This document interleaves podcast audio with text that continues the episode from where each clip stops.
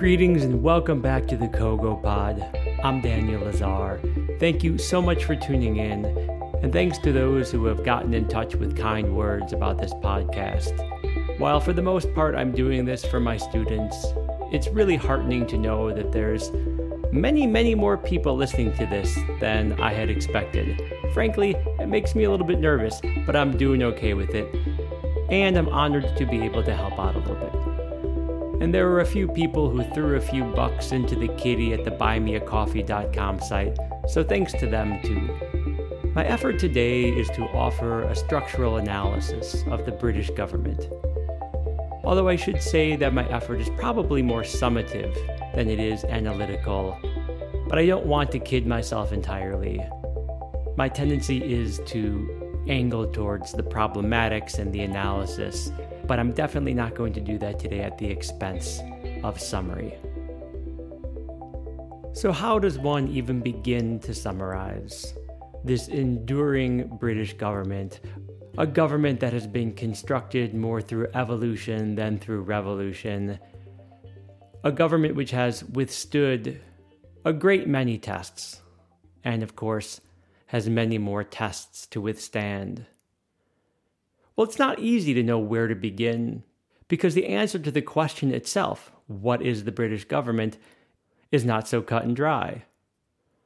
Is the government the Queen's enduring nonpartisan government?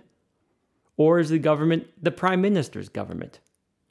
Or does the government belong not just to the Prime Minister, but to the Cabinet?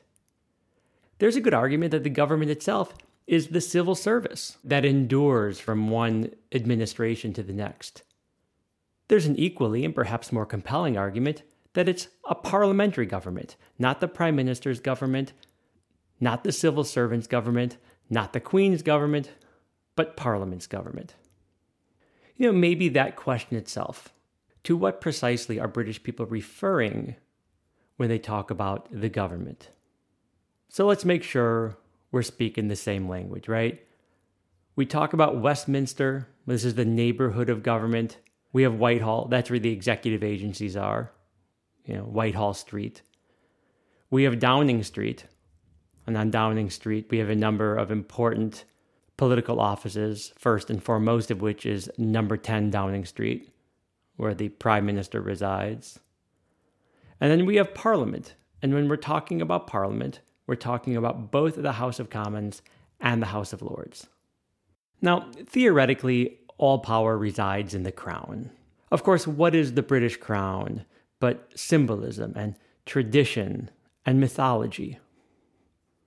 And expensive. the, the British crown costs the British government about 80 million pounds a year. It's about 100 million US dollars. And there's a not insubstantial portion of the population who finds this to be problematic, particularly people who live in London. Now, ultimately, when you do the math, the British crown costs the British taxpayer about £1.25 per year. So that's next to nothing. And the tourism revenue that the crown inspires pays for all of that, probably plus some. And perhaps because it doesn't cost the British people much, about 75% of British people support keeping the crown. This discussion of turning Britain into a republic is really kind of a fringe topic. And I'll be honest with you, when I first started teaching this class 15, 16 years ago, and I started thinking about British politics a little more seriously, I was really repelled by the notion of a hereditary monarchy playing such an outsized role in British politics and culture. But despite not being a crown watcher, I don't pay attention to any of that tabloid stuff. I can't name more than a couple of people in the royal family, and those who I can name, I don't have that much positive to say about.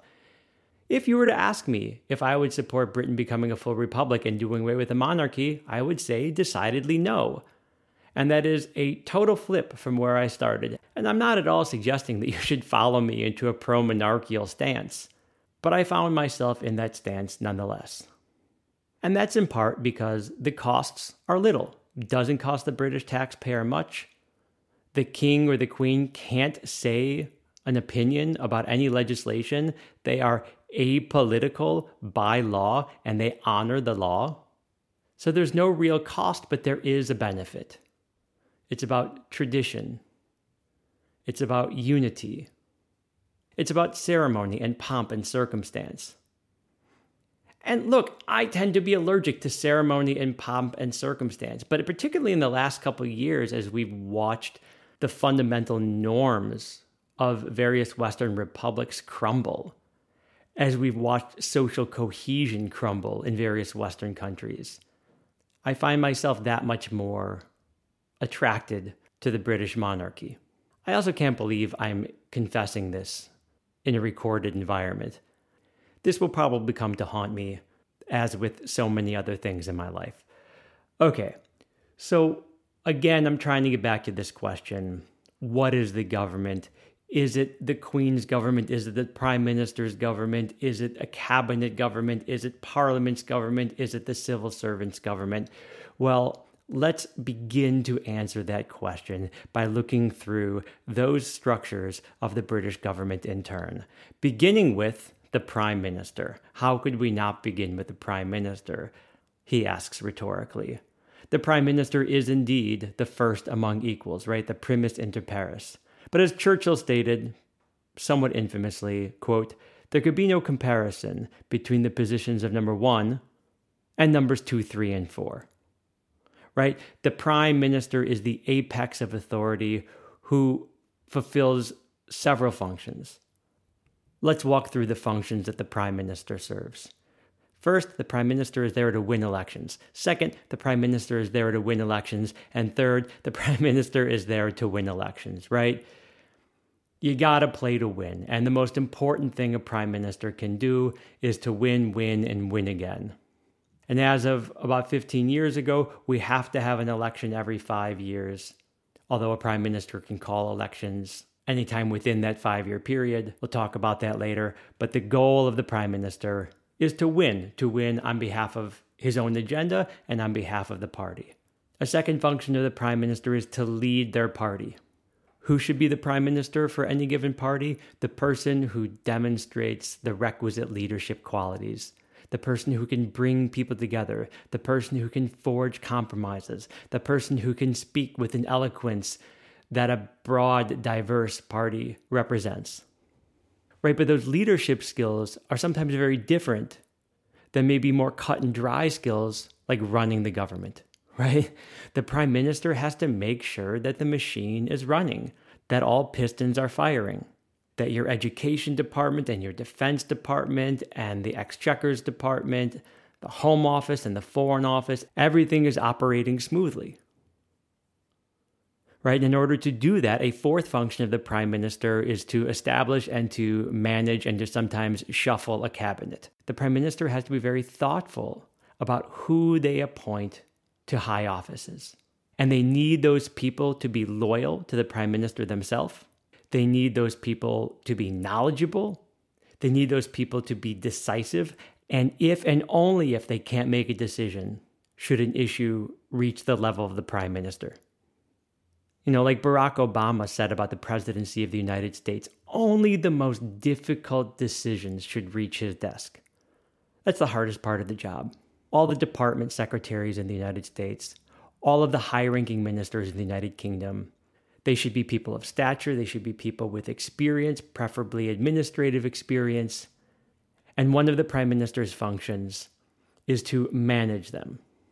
And if they find that they're hard to manage, they should fire some, hire others, move them around, establish new agencies, cut some agencies in half, change the dossiers of certain high ranking officials. That's the job. That's a very important function that the prime minister serves. Prime ministers also have to negotiate with minority parties, and this is especially true in the somewhat rare case of coalition governments in the United Kingdom. You know, and ultimately, the prime minister has to perform. They have to perform before the cameras. They have to speak to the British people. They have to speak to the world and they have to show up in front of Parliament every week for question time. And this is nerve wracking. Harold Wilson, the former prime minister, said, and I quote, If Britain ever had a prime minister that didn't fear questions, our parliamentary democracy would be in danger. And this is especially true in the YouTube age, where a prime ministerial gaffe during question time can go viral in a second. You know, and that's a nightmare for any prime minister. And a final function of the prime minister is to create and balance policies, foreign policies, domestic policies, and what we sometimes call intermestic policies. I wouldn't go so far as to say that the job of the British prime minister is the hardest job in the world. In my mind, that title belongs to the President of the United States. And if you want to know why I say that, read US political guru John Dickerson's newest book, which goes to great lengths to describe why the US presidency is an impossibly difficult role. And part of the reason I think that the British prime minister's job isn't as hard as a president of the United States job is because in the United States, we don't have a royal family that can do some of the ceremonial jobs. The amount of time the president of the United States has to do purely ceremonial tasks is hugely problematic. But it's also because the President of the United States oftentimes has the opposition party in control of one or both houses in the legislature. And that is not a problem that the British Prime Minister has. Right? And it's simply the case that the Prime Minister is not a president. The Prime Minister is not directly elected by the people. The Prime Minister does not have term limits, which means they could have 10 or 15 or 20 years potentially to fulfill their campaign promises and their agenda. The prime minister can appoint and dismiss cabinet members relatively quickly and easily by comparison to what we see in the United States and other presidential systems. And look, the prime minister is the apex of authority. Legislation proposed by the prime minister is usually enacted. Because of high levels of party discipline, you don't have the degree of opposition that we see in other systems. The prime minister has no states to contend with. As we know, Britain is a unitary system. There's no judicial review in the UK, and there's no written constitution. So it's an exceedingly difficult job. It's not as difficult as certain presidencies are. But when push comes to shove, the Prime Minister of the United Kingdom has to serve a number of very difficult functions winning elections, leading the party, running the government, establishing, managing, and sometimes shuffling a cabinet, negotiating with minority parties, showing up at a sometimes contentious House of Commons, and grappling with both foreign and domestic policies. It's a tough job, and the Prime Minister is the apex of authority and thus there's reason to call the British system a prime ministerial system. But no prime minister could fulfill their functions without the cabinet. Now, the prime minister's cabinet is usually about 100 members of parliament appointed by the prime minister. And this is what Walter Bagehot calls the close union, the, the nearly complete fusion of the legislative and executive powers. Right? About a 100 members of parliament are in the executive branch as well. That's the fusion. Now, the average minister stays for about two years. This is one of the highest rates of turnover in Europe. Perhaps problematically, British cabinet members don't stick around in the same role long enough to develop expertise. They learn just enough on the job before they move on to another ministerial role. So they'll be in the education ministry for a couple years. Perhaps then they'll work in the foreign office. And there's this constant shuffling, which on one hand really keeps British ministers fresh and it keeps them from cultivating too much power. But on the other hand, of course, expertise does matter. But that's what we have lower level civil servants for. Because of the need for party discipline in British politics, cabinet ministers used to be deemed yes men, pardon the gendering, because they're loyal. But they can also be really ambitious, right? They're looking out for their own careers. And this is especially true in the modern era where the press corps is watching the prime minister and their cabinet with a microscope, if not a proctoscope, watching their every move just looking for something that smells of scandal to hop on. Looking for a conflict, seeking to create conflict where there's not conflict. It's especially important for cabinet members to follow the party line. There was the great show in the 70s and it was rebooted in the 80s or early 90s. The original one was called Yes Minister, and then the reboot was called, I think, Yes Prime Minister. It was a BBC comedy. It was utterly charming. And the thesis of the show was essentially that the cabinet really ran the government. That the cabinet members gave the prime minister the illusion of being the apex of authority when really he wasn't at all. He governed really at the behest of his cabinet. And while it was all for comedic effect, there's some truth to it. The British cabinet is strong. The prime minister relies on their cabinet to formulate and administer policy. And the cabinet's hardly made up of chumps. The cabinet, again, it's made up of members of parliament, made up from people who went to very good schools, made up of people who are very ambitious and they have their own ideas, and they themselves often see themselves as being prime ministers in waiting. So it really is a game of herding cats for the prime minister. And the function of these ministers, again, it's to follow the party line and demonstrate party discipline. The ministers initiate policy, and then they direct the bureaucracy to enforce policies. The Minister of Education is responsible for everybody who works in the Department of Education below them. You know, ministers have to compete, often for scarce resources, always for the attention and the affection of the prime minister. You have this education minister, and they're competing for resources with the foreign office, with the treasury office, with the Ministry of Trade, the Ministry of Transportation, the Ministry of Health, the Ministry of Media, the Ministry of Environment, or the Ministry of Housing. They're all trying to get into 10 Downing Street. They're all trying to get their agenda to be the news of the day. You know, you have the Ministry of Environmental Affairs and you have the Ministry of Industry and Trade. If you draw a Venn diagram of the goals of the environmental and industrial ministries, you don't have that much overlap. It's a lot of competition. And so the ministers have to play to the media, play to the prime minister, play to both houses of parliament in order to get their agenda and their interests, some of which are personal, some of which are political, to be the talk of the town for that day. And that's actually an interesting difference between what we see in a presidential system, particularly the US system, and what we see in the British system or the Canadian system. In the British and Canadian systems, a lot of attention is paid to what the ministers are doing in office. In the United States, so much attention is being paid to the president. A disproportionate amount of attention is being paid to the presidency of the United States. And we could talk about how and why that came to be. And the more difficult discussion is what we could do to combat that. But one thing that I've come to quite enjoy in studying British politics somewhat closely for the last 15 years or so is that you come to realize what a team effort it is.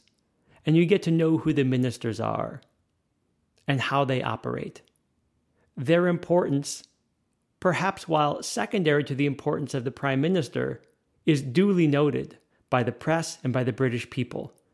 And the importance of the ministers in aggregate, and the minister's importance in aggregate, is arguably even more important than that of the Prime Minister. And then you add to the cabinet the shadow cabinet. Now, the shadow cabinet is a senior group of opposition spokespeople, you know, the party out of power, who monitor and criticize what's going on in Whitehall, where the executive agencies are. So, for the Tory Minister of Education under Boris Johnson, there is a shadow Minister of Education in the Labour Party. So, for Theresa May's Chancellor of the Exchequer, there was a shadow Chancellor of the Exchequer in the Labour Party. And the job of the shadow Chancellor is to scrutinize what the minister in power is doing and to learn how the job is done. And it is often, though not always the case, that the shadow minister becomes the minister when their party is in power. So the current shadow chancellor to the exchequer, whose name is Abena Oppong for the Labour Party, is shadowing Boris Johnson's chancellor of the exchequer, whose name is Kemi Badenoch. And while I could hardly name all of the important ministers in British politics, these two women are particularly interesting because both of them are women of color, One is of Ghanaian and the other of Nigerian ancestry. And because the exchequer is oftentimes a golden escalator to the prime ministership, the notion that you have two black women who are a step away from becoming British prime minister is super exciting to me and to a lot of other people. So, again, we have the British cabinet and we have a shadow cabinet composed of opposition leaders. And that battle between the cabinet and the shadow cabinet, a battle that takes place in the halls of Parliament, a battle that takes place on the floor of the House of Commons, a battle that takes place in the media all day, every day, makes it reasonable to call the British government a cabinet government as opposed to a prime ministerial government. And again, while the prime minister does direct their cabinet to some degree, the cabinet in and of itself is a substantial locus of power in British governance. Is the prime minister really the apex of authority? Or is the cabinet the apex of authority? And the prime minister is the public relations master for the cabinet? And the answer to that question, of course, depends on who the prime minister is. As we've seen, under Margaret Thatcher, it was definitely a prime ministerial government. Under Churchill, definitely a prime ministerial government. Under Harold Wilson, not so much. Under John Major, not so much. And it's not that Wilson, the Labour Party leader who ran government for six years, or Major, the Conservative Party leader who ran government for seven years, were insubstantial it's just that they didn't rule with the same iron fist that Churchill or Thatcher famously or infamously did. So it's an interesting question, right? And I hope that you follow the question. I hope that you find some interest in the question also. And again, the easy answer is depends who the prime minister is. But the easy answer isn't always the best answer, right? So let's put a pin in the question just for now and talk about Parliament because there's an easy argument to make that the British form of government is best described as a parliamentary style government. We have two houses, the House of Commons and the House of Lords. Let's talk about those two in turn. Currently, the House of Commons is 650 members, and those members serve various functions, the first of which is healthy debate and I have to say, I remain terribly charmed by the quality and the quantity of debate in British Parliament. I've had the good fortune of joining debate in the House of Commons no fewer than a half dozen times in my life, and I am duly impressed by the tone and content of debate there. So perhaps the primary function of Parliament is to debate the issues of the day. A second function is to form committees of expertise, and those experts develop policy and or scrutinize the policy of any given cabinet. Parliament functions to create legislation through compromise. And if compromise itself doesn't do it, Parliament functions to go to the well of public opinion, right? Members of Parliament go to their constituencies, they go to the media, and they explain why it is that the legislation they're advocating for will be the best thing for all Britons alike. And if they're not working on the affirmative side of a debate and or if they're not in the majority party, Parliament functions to criticize Whitehall and to criticize what's going on at 10 Downing Street and to shine a light on what they see to be the weaknesses of the prime minister or their cabinet. Now, unlike a presidential system, and in particular, unlike the US presidential system, members of parliament don't usually speak for their constituencies' interests in the same uncompromising way. Look, in British politics, we have very high levels of party discipline. Parties tend to vote as a bloc. You know, almost every week, each party publishes a document called the whip. Each party has a member of parliament whose role is called the chief whip. And the job of the document is to tell people how to vote. And the chief whip is there to make sure that members of the party vote in line with what the leaders of the party demand. And it's very unique in British politics. About 90% of the votes are 100% in line with the parties. So, if the Labour Party is proposing a piece of legislation that amends the function of the National Health Service, there's a 90% chance that 100% of Labour members of Parliament will vote with the party. If the Tories are proposing a transportation bill, there's a 90% chance that 100% of Tories will vote for that bill. Party discipline, enforced by the whip, as stated in the weekly document called the whip. Now imagine a scenario where this transportation bill is going to create a railroad right through some beautiful field in your constituency, and you're a member of parliament, and your constituents don't want this railroad running through this beautiful field. It's alongside a playground, it's next to a school. Nobody wants a railroad running through their fields, right? And you're expected to vote for that railroad regardless.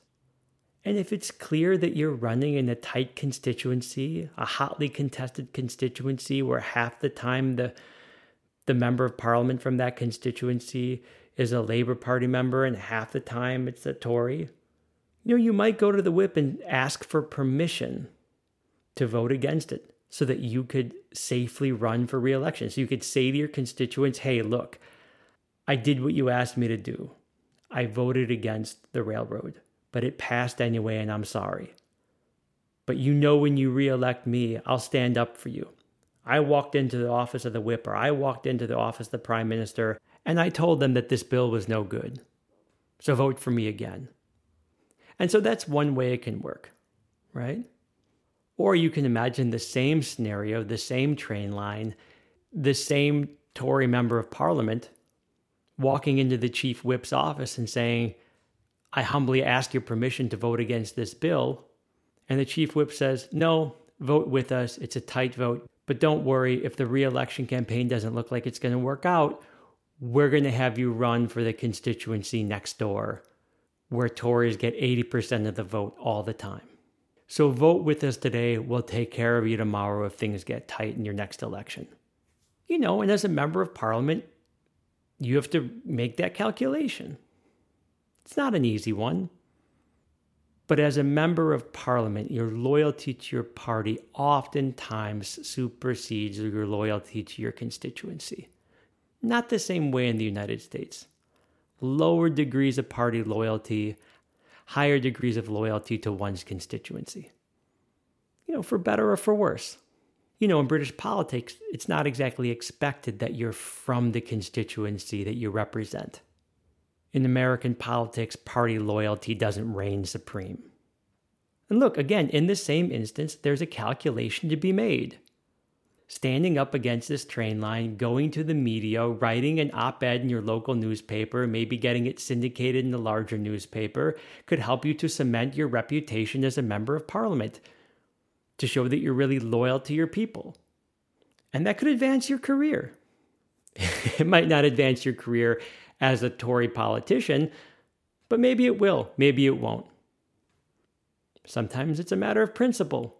Sometimes you vote against a war, even if your party and your constituents are for it. Principle matters, party loyalty matters. And hopefully, those two values don't clash with too much frequency. That would make the job of the parliamentarian that much more difficult. Okay, so that's the House of Commons. Again, 650 members. You have the whip distributed every week. You have the chief whip. You have high degrees of party loyalty. You have a lot of debate, creating legislation, compromising on legislation, going to the wells of public opinion, going to the media, and you speak for your constituents where it's appropriate. I should also mention when we're talking about parliament that 20 days a year, the opposition gets to lead the floor. So the opposition gets to choose the debate topics and lead the debate. And again, as mentioned previously, once a week, the prime minister has to show up in the House of Commons to take questions from the opposition party. If you will grant me the indulgence of letting me wear my heart on my sleeve and sharing my bias for just a hot minute here, I firmly believe that despite its faults, flaws, shortcomings, and defects, the British House of Commons is one of the greatest illustrations of democracy in the modern world. But even more impressive to me is the House of Lords.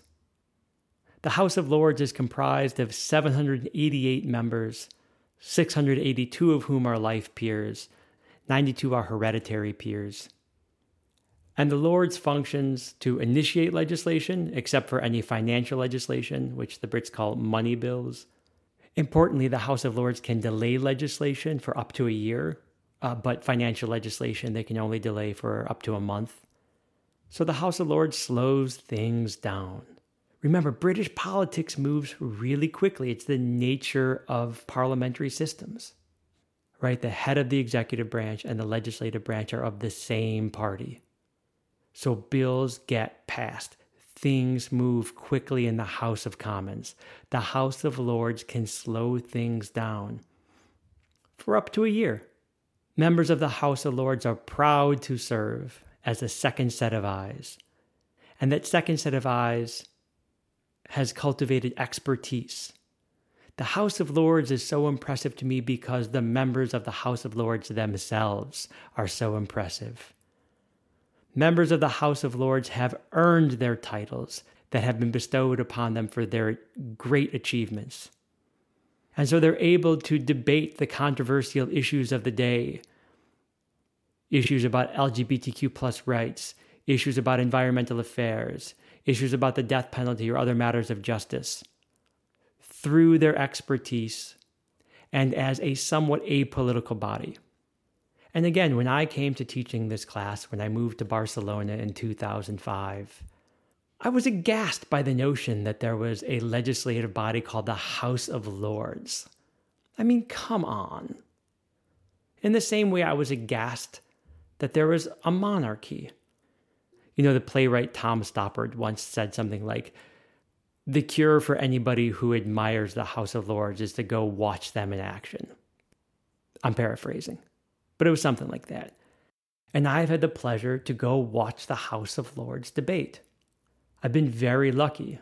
A dear friend of mine connected me to a friend of his who happens to be the Right Honorable Viscount Younger of Leckie.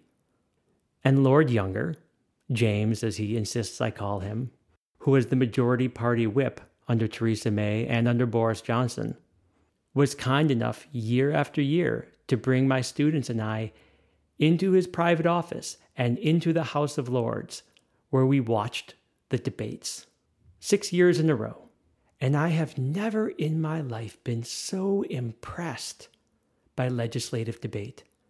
These are distinguished Brits with impeccable resumes, outstanding achievements, deeply committed to public service, many of them working without salary. You have some of the best engineers in the country debating transportation legislation. You have some of the best doctors and hospital administrators debating bills that will fundamentally change the National Health Service. And one of my first visits to the House of Lords was to watch the House of Lords debate the reform of the House of Lords. And there was real discussion about abolishing the House of Lords. And to be there for this existential debate, and to watch and to listen to this honest and earnest discussion about the future of that distinguished chamber totally changed my mind. And I'm a convert to the existence of the House of Lords much more so than I am a convert to the existence of the monarchy. And in a future talk, which I hope to record in this podcast, I'll dive deeper into Lord's reform. But suffice it to say for now, the overwhelming majority of Brits want a second chamber. The question is how democratic should it be? How big should it be? And what functions should it serve? For the functions of the House of Lords are changing, my friends. There used to be the law lords, and the law lords were extinguished over a decade ago with the 2005 Constitutional Reform Act. The lords have no veto power. Again, all they can do is delay legislation up to a year, financial legislation for up to a month. But I, for one, hope that in some way, shape, and form, this august second chamber manages to not just survive, but to thrive. And again, I hope to talk about that more later. So we have this bicameral legislature, the House of Commons, the House of Lords, together they comprise Parliament. And there is a very strong argument that the British form of governance is best described as a parliamentary system. Not a cabinet system, not a prime ministerial system, but a parliamentary system where the apex of authority is in Parliament. Now, before we drive this train into the station here, I would be remiss if I didn't take just a moment to talk a bit about the British judiciary. The judicial system in Britain has increased its function over the last 15 or 20 years, just as the House of Lords has deferred its power to the British judiciary. The British judiciary is of some mystery and intrigue, particularly to the American ear, because rather uniquely, the Brits don't have a written constitution and there is no Bill of Rights. And on the fringes of British politics, there have been some interesting discussions about what a British constitution might look like. But in the past 20 years or so, between the challenges of devolution, the financial crisis, the Scottish independence referendum, and then Brexit, questions about a written constitution are very much on the back burner. But I surely wouldn't want to leave you with the impression that the British government somehow lacks laws or rule of law.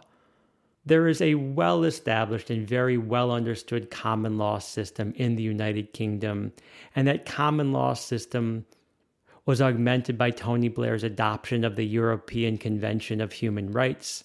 So, with that, is there a Bill of Rights needed? And then in 2005, the Labour government passed the Constitutional Reform Act, which established the Supreme Court of the United Kingdom.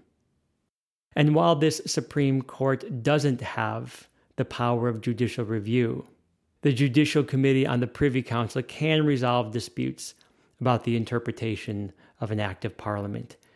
And I'm reminded that when Boris Johnson sought to prorogate parliament a couple years back, the Supreme Court of the United Kingdom flexed its muscle and determined that prorogation effort to be illegal. So, the role of the Supreme Court of the United Kingdom is evolving. It has some sovereignty on matters of devolution.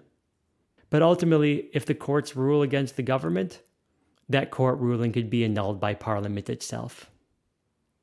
So, for those of us interested in rule of law, it's going to be interesting to watch how the judiciary evolves in the United Kingdom over the next 10 or 20 years now that the law lords don't have prerogative over judicial functions in the UK, and now that we have a Supreme Court that seems to slowly but surely be willing to take on the political conundrum of the day.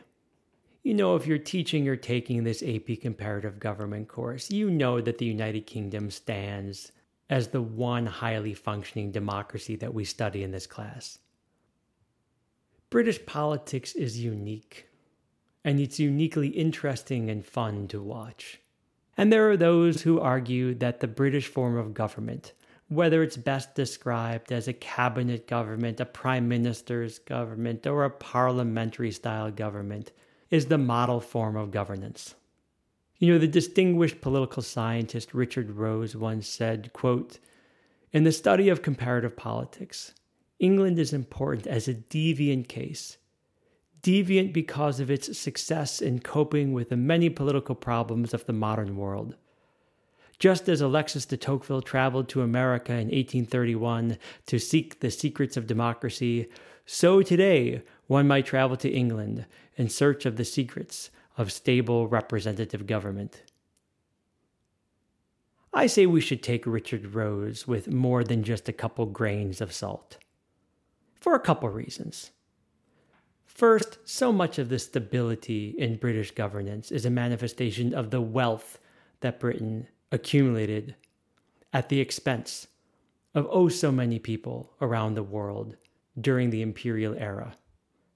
Second, after that imperial era, so many post colonial countries sought to model their system after the British one, and so many of those efforts failed rather magnificently. And third, if you've been watching British politics in the last couple years, it doesn't seem so stable. the Scottish independence referendum was close. And the second independence referendum seems like it might be around the corner.